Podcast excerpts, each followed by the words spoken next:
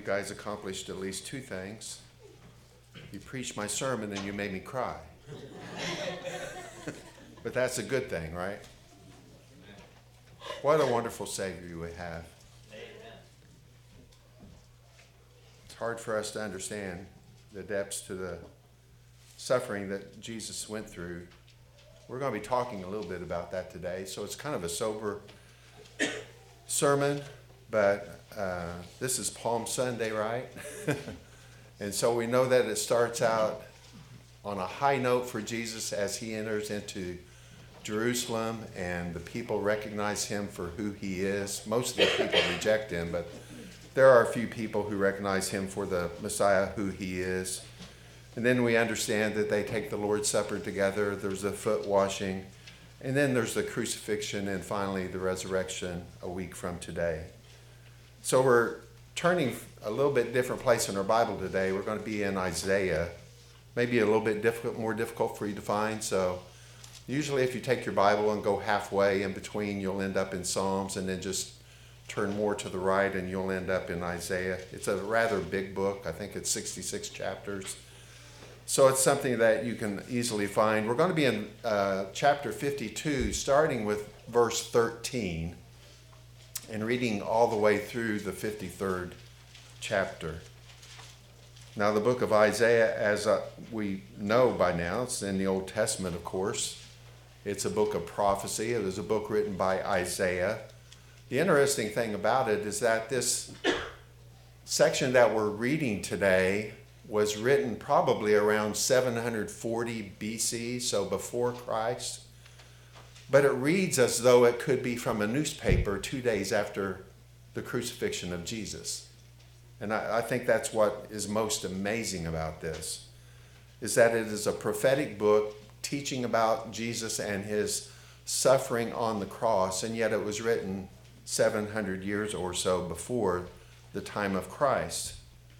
This was written to a, a group of people whom God told Isaiah are deaf and blind, that he said, they will not hear your message. Preach it anyway, right? That, doesn't that sound a little bit like today? Yeah. I mean, we have so many people who listen to the gospel, hear the gospel, we preach the gospel to them, and yet they are deaf and blind to it. And God says, preach it anyway because there will be people who will hear. They will be those whom the Spirit pricks their hearing and enables them to be able to understand, and they will come to know Jesus Christ as their Lord and Savior because of that. This was written during a time of decline in Israel. The nations, Israel, Israel had split already into the northern nations and then the southern nation of Judah and Benjamin. And it was written as a warning specifically to Israel and especially Judah of the judgment that was to come because the nation of Judah, if you remember, was taken into captivity in Babylon.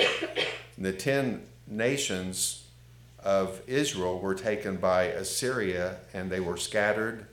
And really, they never really came together together again until um, until much much much later.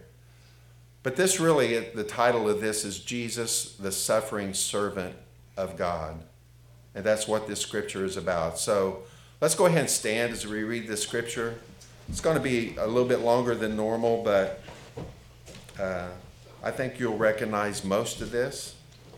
Uh, so I'll start in verse 15, 13 of chapter 52. It says, Behold, my servant, this would be speaking prophetically of Jesus shall act wisely. He shall be high and lifted up and shall be exalted. As many were astonished at you, his appearance was so marred beyond human semblance, and his form beyond that of the children of mankind, so shall he sprinkle many nations. Kings shall shut their mouths because of him, for that which has not been told to them they see, and that which they have not heard they understand. Who has believed what he has heard from us?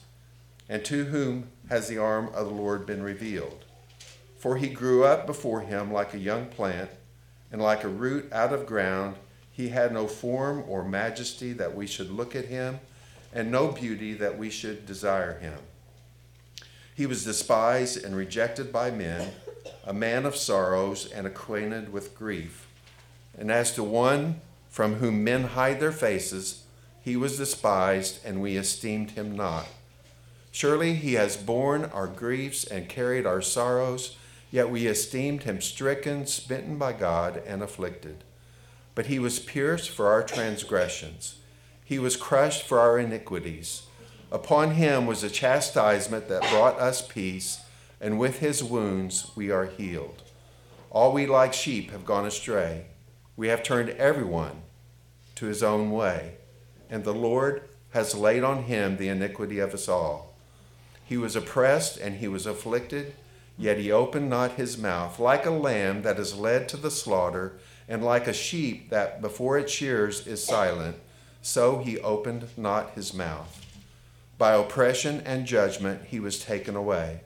And as for generations, who considered that he was cut off out of the land of the living, stricken for the transgressions of my people. And they made his grave with the wicked and with a rich man in his death, although he had done no violence and there was no deceit in his mouth. Yet it was the will of the Lord to crush him. He has put him to grief. When his soul makes an offering for guilt, he shall see his offspring, he shall prolong his days, the will of the Lord shall prosper in his hand. Out of the anguish of the soul he shall see and be satisfied. By his knowledge shall the righteous one, my servant, make many to become righteous, and he shall bear their iniquities. Therefore I will divide him a portion with the many and he shall divide the spoil with the strong, because he poured out his soul to death, and was numbered with the transgressors, yet he borne, bore the sin of many, and makes intercession for the transgressors. Let's pray. Father, we thank you so much for the opportunity that we have here to be here today, and especially in this section of Scripture which speaks of the coming Christ and the suffering servant who would suffer for the sins of his people. And Father, we pray that you would help us to understand and kind of have a mind shift that it requires to leave the New Testament for a week and go to the Old Testament and think about things as Jews thought about those things and how they would interpret this and how they would gain understanding from it. And Father, we pray that you would help us to have wisdom in understanding this as well so that we might become the people that you have redeemed us to be. Father, you are all powerful, and we are trusting in you to enlighten us today from your word. Not only enlighten our minds, but help our hearts to flame and come afire for the gospel of Jesus Christ, for Jesus himself, to honor him as he should be honored, and to live our life with joy and excitement the way that you've called us to live. And we pray that you would help us to also have compassion for those who are less fortunate to us, for those who have not had the opportunity to hear the gospel, and that you would help us to help them to hear that gospel. Most of all, we pray that you would speak to us today uh, words that we can take home and understand, but then share with someone else the good news of what Christ has done for us. And we ask all these things in Christ's name. Amen. Amen. Well, I announced last week that I was going to be studying and preaching from Isaiah 53. And uh, once I got into it, I thought, you know, this would be better if I had a little bit longer to study this because there's so much in here.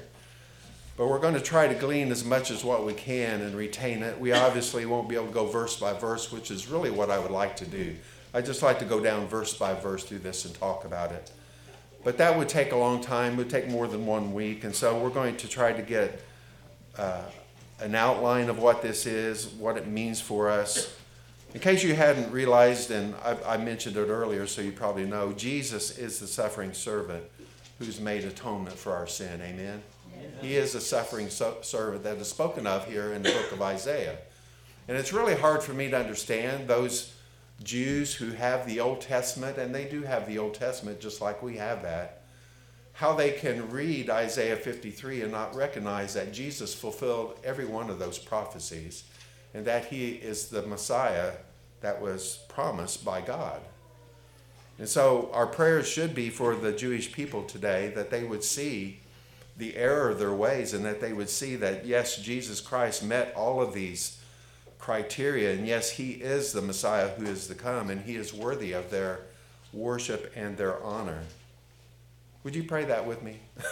Not right now, but be praying that for the people of Israel. And prophecy also tells us that at the end of the time, that the Jewish people will return to, to God and they will accept the one whom they have pierced. But today we're speaking about Jesus as the suffering servant who has made atonement for our sin. And you might be asking, well, what exactly does atonement mean? Well, in the Hebrew language, the word atonement actually means to cover. And so uh, an atonement is a covering for our sin. It's something that does away with our sin, but it's specifically a covering for our sin. And we'll get into a little bit more detail about that a little bit later. But in the very beginning of this, I just wanted to talk about a few things that are brought out in the first part of the scripture that we read. And that is, why did Jesus come? So I know you have an outline and you have one, two, three, four. This is this is going to be under number one. There's going to be four things about why did Jesus come and why did he serve as a suffering servant.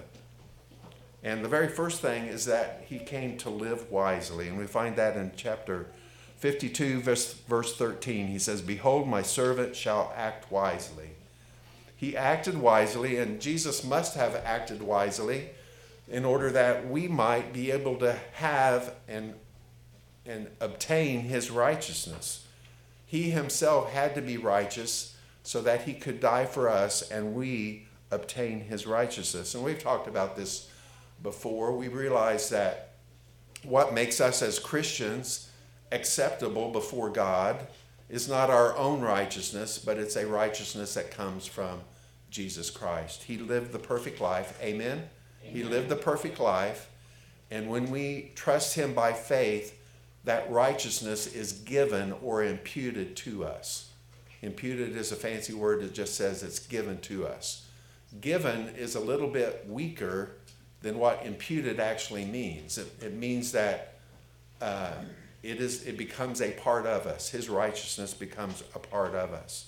And so, firstly, he came to live wisely, and obviously he did that. We see that in his righteous life, but we also see it in the way he conducted himself amongst the people. I mean, several different times people wanted to come and make him king. That would have been very tempting to have done that, right? let's just get it over with. Just let me be king now. And uh, fortunately, Jesus said, No, I have a different thing that I'm trying to accomplish. I'm trying to accomplish dying for the sins of my people. And so we will have to put off me being recognized as king. And right now, I will live wisely and I will do the right thing. I will serve as a sacrifice for those who will be my people. We know eventually also, second thing about why Jesus came is that he is to be highly exalted.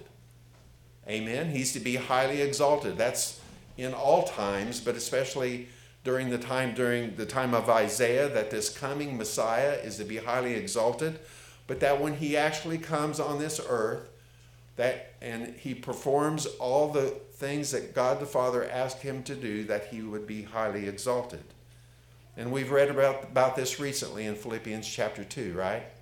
We've seen where he said it says in verse 7, it says that Jesus emptied himself, right, by taking the form of a servant, being born in the likeness of men, and being found in human form, he humbled himself by becoming obedient to the point of death, even death on the cross. Therefore, God has highly exalted him and bestowed on him the name that is above every name, so that at the name of Jesus every knee should bow in heaven and on earth and under the earth, and every tongue confess that Jesus Christ is Lord to the glory of God the Father. Jesus is to be highly exalted. Both of these things go together. And what I mean by both of them is that on the cross, Jesus Christ put us above all. We, we have a song that we're singing about that, right? The choir is anyway. You may not have heard it yet. But the choir is going to be singing a song, a song that talks about above all, and that on the cross he put us and he loved us and he put us above all. Now, if, if we just kind of left it like that, it's not really good doctrine because there's another thing that Jesus and God put above all, and that is Him being exalted and Him being glorified.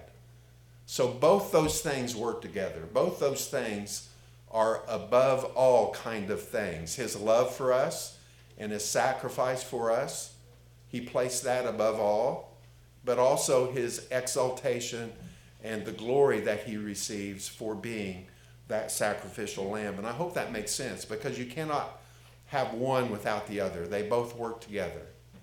God's exaltation, Jesus being exalted and being high and lifted up and glorified and honored, and his love for us, they both go together. Amen. And so he is to be highly exalted, he is to live wisely, and then he is to be crucified. This section of scripture clearly says that he is to be crucified. We, we get this because of the description of Jesus in verse uh, 2014. It says that his appearance will be marred and his body beaten and bloody. His body will be so disfigured that it will be unrecognizable and no longer even look like a man. So, verse 14 of 52, it says, as many were astonished at you, his appearance was so marred beyond human resemblance, and his form beyond that of the children of, man, of mankind.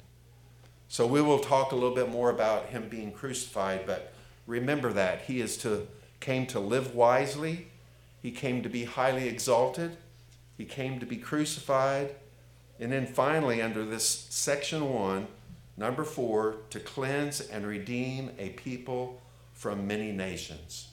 That's been his goal all along. That's why he created the earth, is to somehow become, uh, for us to become a redeemed people that he can have a relationship with. And so we see that. I think it's in verse 15. 15 says, So shall, the, shall he sprinkle many nations, kings shall shut their mouths because of him. For that which has been told them they see, and that which they have not heard they understand. So there will come a time where kings and nations will hear the gospel. That's what that's talking about. And they shall so be sprinkled that they will be cleansed from their sins. So that's what the sprinkling is about. It's the, it's the blood of Jesus cleansing the people of the nations. Now, of course, they have to hear, right? They have to hear in order to be heard. So this is where our part plays. We have to be willing to go to the nations. We have to be willing to send people to the nations. We need to do our part here at home as well and share the gospel with people so that they can hear the gospel and, uh, and be cleansed. Um, just like the scripture here says that they are to be cleansed from their sins. So, why did Jesus come? Four reasons to live wisely, to be highly exalted, to be crucified, and to cleanse and redeem a people from many nations. This had to be a shock, right, to the people of Israel? it, should, it really should not have been a shock to them. But they became, especially in Jesus' day, they became a little bit uh, high on themselves, thinking that they were the chosen people of God. They were, but they were not the only chosen people of God. God would soon branch out, and through the Apostle Paul began reaching the nations uh, and the Gentiles for Christ. And so it's not just the Jews, as Danny said this morning in Sunday school, but the gospel is open to all people. All people have the opportunity if they hear the gospel message. And so that should answer why did Jesus come? But there's some other things, of course, that are talked about in the scripture that we need to talk about. It would not be easy for him to come, would it? It was not easy for him to come.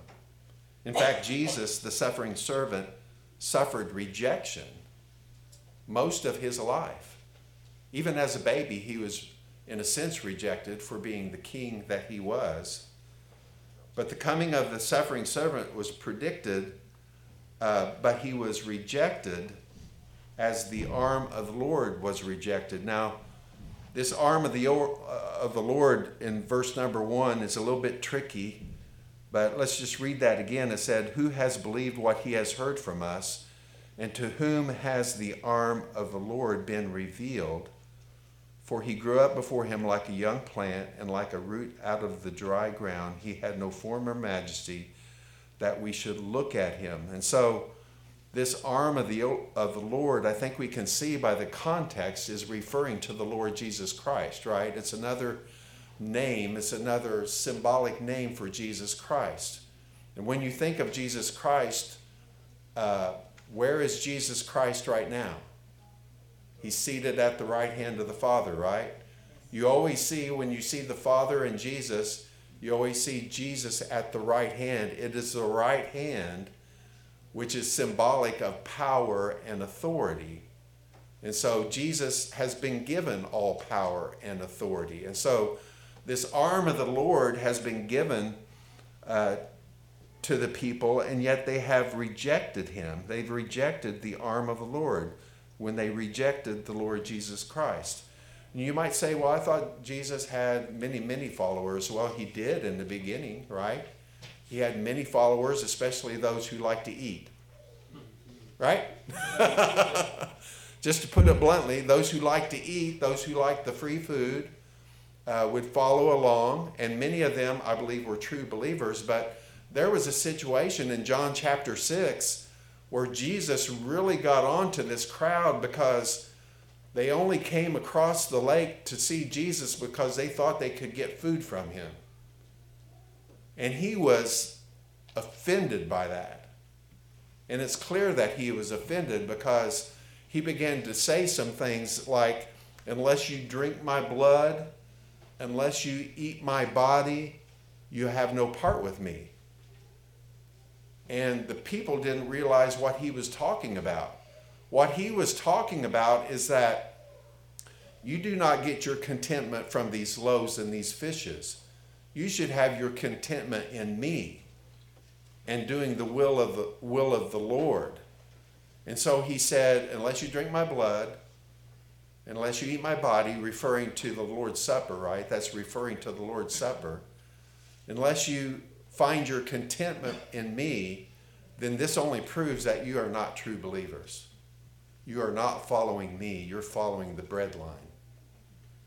And so he got he got very upset with them and but yet at that time it says the disciples who are following him or faux disciples, whatever you want to call them, uh, it says they think, well, they thought, well, he's going a little bit crazy. We're no longer going to follow him.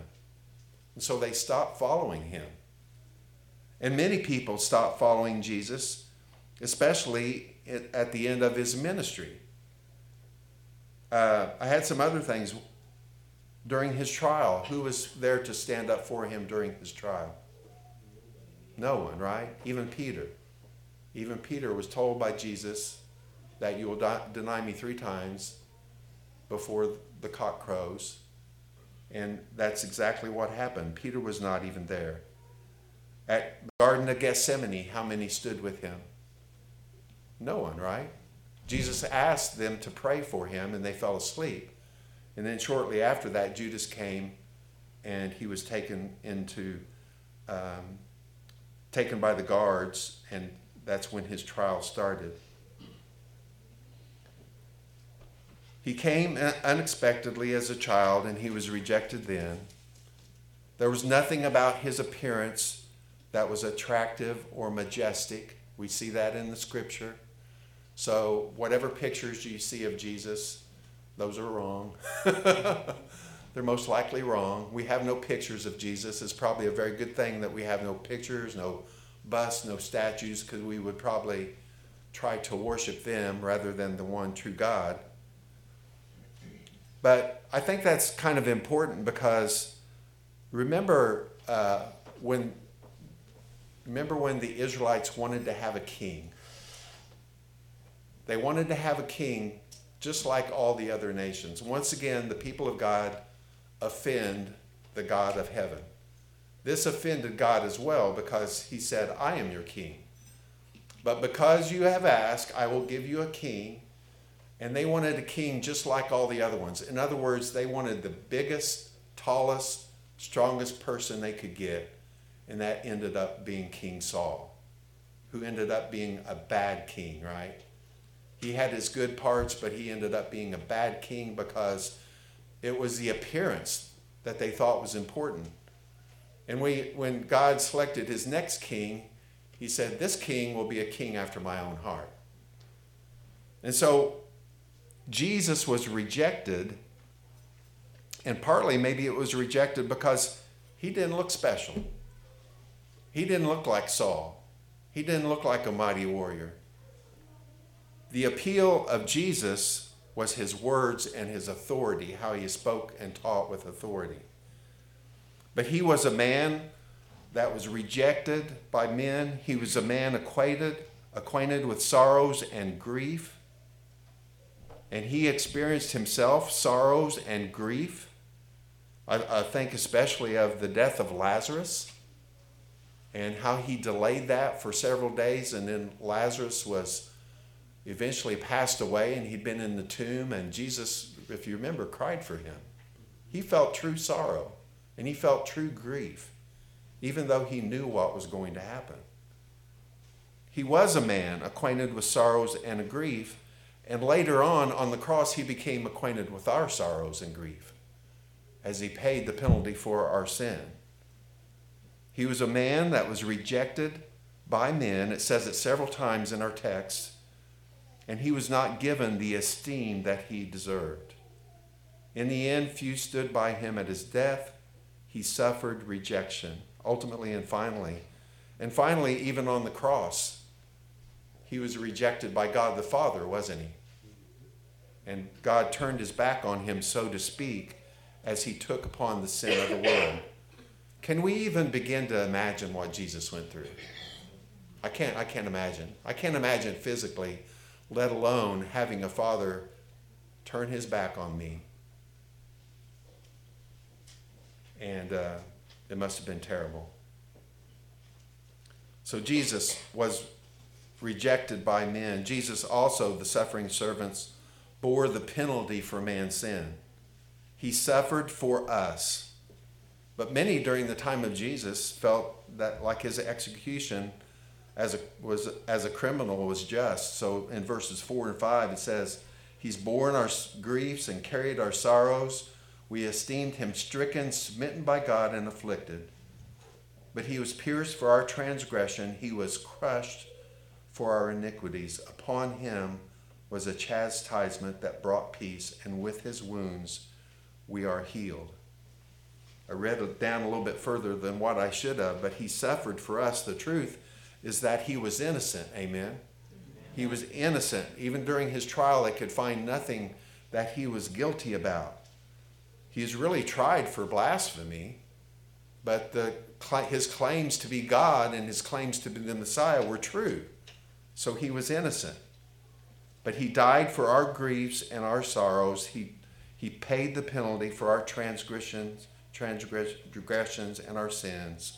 And why did he do this? Verse 6. Verse 5. He did it to bring peace and with God and healing. He did it to bring peace with God and healing, to save us from all going astray. And you know me, I always try to pick up a key verse out of the scripture that I'm reading. And to me, it's Isaiah 53 6. I'm sure a very familiar verse to you. One of the verse, verses I learned in the Old Testament, and uh, the reason I learned it is because my discipler said, if, in case you come up across someone who is Jewish, you need to be able to share the gospel without using the New Testament. so, we learned this verse about what Jesus has done for us. Verse 6 All we like sheep have gone astray. We have turned everyone to his own way, and the Lord has laid on him the iniquity of us all. It's a beautiful verse outlining the very gospel of our Lord and Savior Jesus Christ. All of us have gone astray. All of us have turned the other way away from God. We've not been honoring Him as He should be honoring Him. We've been going our own way, doing our own thing. And we have turned everyone, not just a few, but everyone to his own way. Every man does what is right in his own eyes. And this is not God's will, and it's not the best thing for us. Best thing for us is to be doing God's will. And so the Lord laid on him, speaking of this servant, the Lord laid on him, Jesus, the iniquity of us all. And so we can relate to the verse in Romans that says, For the wages of sin is death, but the free gift of God is eternal life in Christ Jesus our Lord. He saves us by bearing our sins for us. Amen? Amen. Amen. Very good news. Finally, Jesus, the suffering ser- servant, suffered willingly but unjustly. He was the sinless Son of God.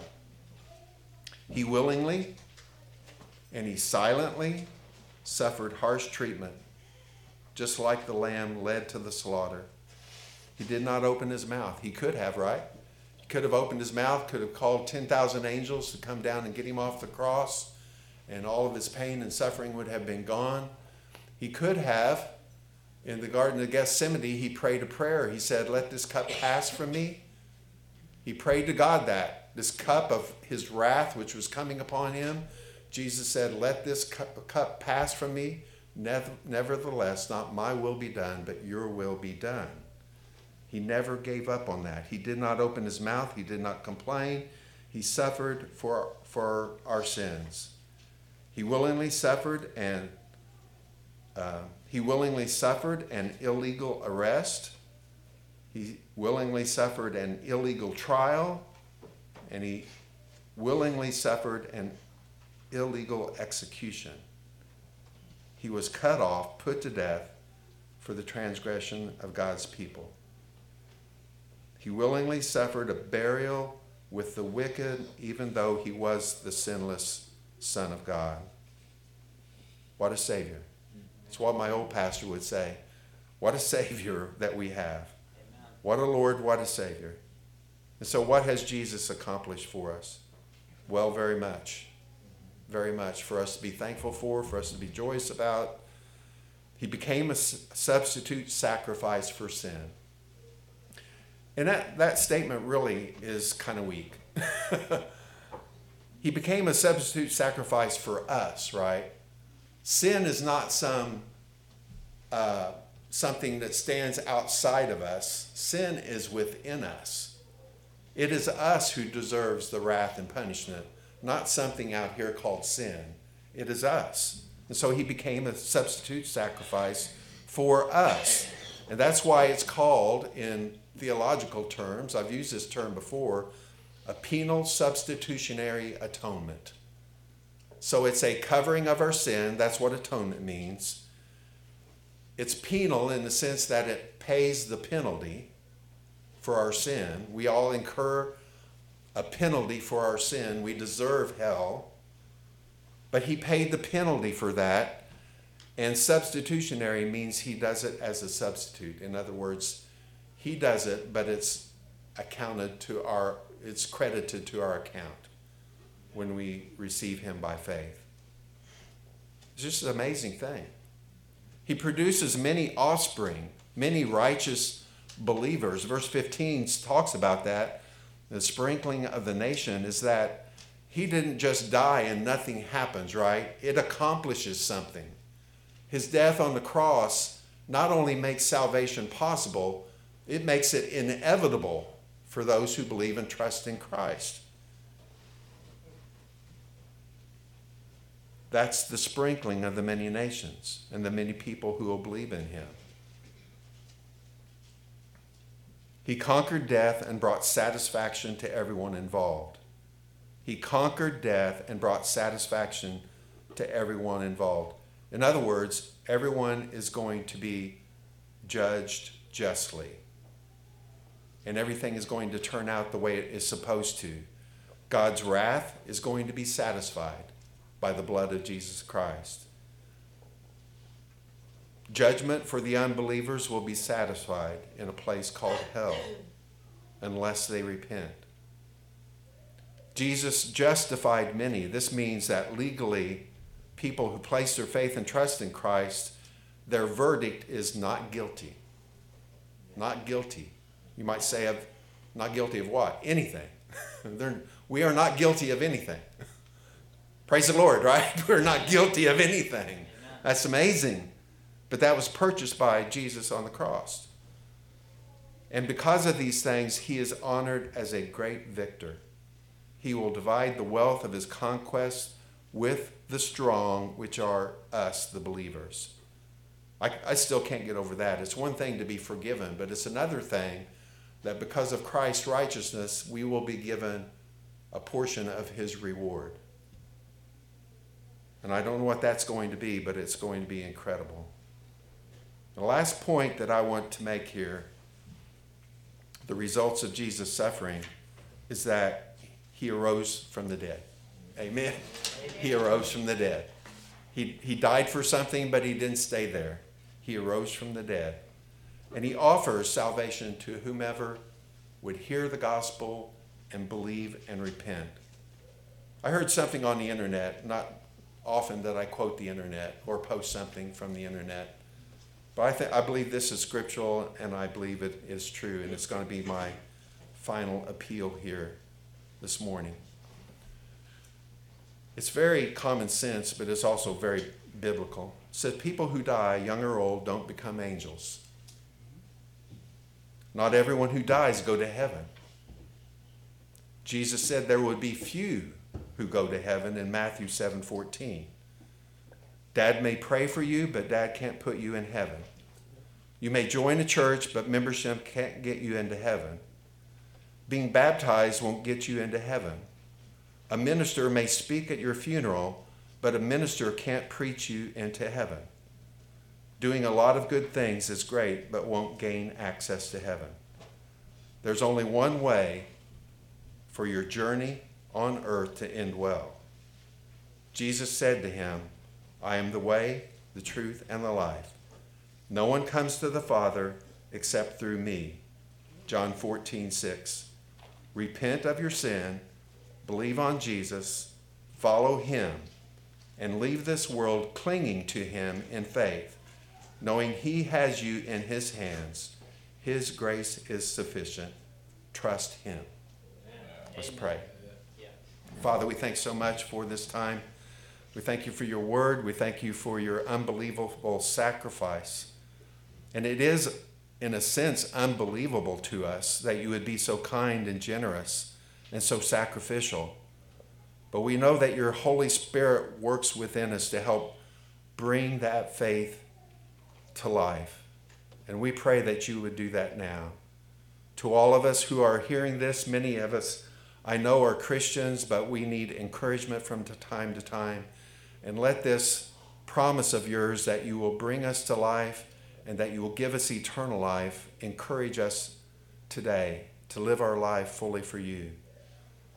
Possibly there's someone here today who does not know Christ, has never received Christ as their Lord and Savior help them to understand the difference between doing good things and trying to gain heaven that way and what it really means to be a Christian, and that's to, by grace, accept you merely upon faith and trusting in you and repenting of our sins.